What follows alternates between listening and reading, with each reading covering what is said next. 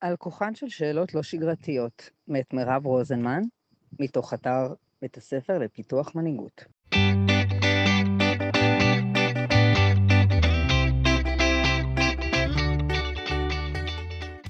מכירים את זה שחוזרים מיום עבודה עייפים, הישר אל המשמרת השנייה? אוספים את הילדים מהגן או בית הספר, ואחרי חיבוק פוצחים בטקס ושואלים, מה נשמע? או איך היה היום בגן? ככה, כבדרך אגב, על אוטומט. בראש עוד מתרוצצות מחשבות טורדניות של משימות שמחכות וטלפונים שיש לעשות. לכן אין זה פלא שהתשובות גם הן חוזרות אלינו בהיסח הדעת ומתוך האוטומט. כיף, טוב, בסדר, לקוני, שיח מדומה בין חרשים. והרי תרחיש זה אינו ייחודי רק למפגש המשפחתי. כמה פעמים אנו חולפים ליד פקוד או קולגה ומפטירים כלאחר יד, מה נשמע? איך הולך? וממשיכים להתקדם במורד המסדרון מבלי לחכות לתשובה.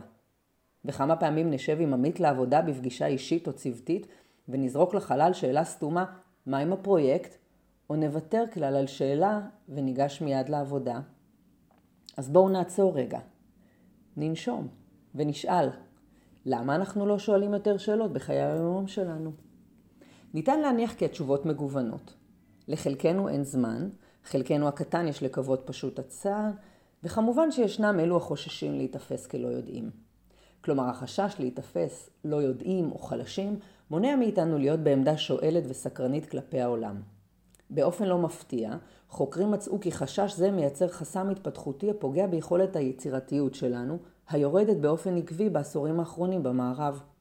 ספציפית, מחקרים מראים כי בעוד ילדי הגן שואלים כ-300 שאלות ביום, מתוכן כ-100 שאלות למה, בבית הספר היסודי המספרים צונחים באופן דרמטי לשאלות בודדות.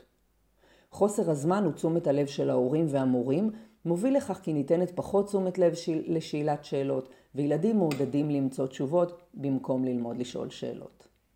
אז איך אנחנו ממשיכים מכאן, אתם שואלים? מתנסים. למשל, בפעם הבאה בה אתם מראיינים מועמד לתפקיד, או פותחים ישיבת צוות שיקרא פתרון משותף של בעיות, תתחילו בלשאול את האנשים על רגע מביך שהיה להם. למה? פרופסור לי תומסון ממכון המחקר קלוג באוניברסיטת נורט-ווסטרן למשל, מצאה כי לשאלה, ספרו על אירוע מביך שקרה לכם לאחרונה, יש קשר הדוק עם עלייה ביצירתיות של הפרט וגם של הקבוצה. למשל, תומסון מצאה כי מנהלים בקבוצות קטנות ששיתפו באירועים מביכים שקרו להם לאחרונה, מצאו יותר פתרונות יצירתיים, ממגוון רחב יותר של קטגוריות, לשימוש בקופסת קרטון משרדית והתו נייר, וזאת בהשוואה לקבוצות מנהלים בגודל דומה ששיתפו בהישגים שלהם. לדידה של תומסון, כשאנשים משמיעים בקול סיפורים אישיים מביכים, הם מצנזרים עצמם פחות, ולכן מאפשרים לעצמם להעלות יותר פתרונות אפשריים כשהם נתקלים בבעיה חדשה. או למשל, אולי בפעם הבאה כשאתם נכנסים לתפקיד, במקום לקיים שיחת פתיחה בינינו מי זוכר באמת מה נאמר שם, פשוט תשאלו שאלות. זה בדיוק מה שעשה גרייג דייק כשנכנס לתפקיד מנהל רשת ה-BBC בשנת 2000. מיד עם כניסתו לתפקיד ביקר דייק בכל האתרים והתחנות המרכזיים של החברה. בעוד כולם ציפו לנאום כניסה לתפקיד, הוא ישב עם הצוותים ושאל, מה הדבר היחיד אותו עליי לעשות בכדי להפוך את המצב לטוב יותר עבורך? ואז הוא הקשיב. לאחר מכן הוסיף ושאל, מה הדבר האחד אותו עליי לעשות כדי לשפר את המצב עבור מאזיננו וצופינו?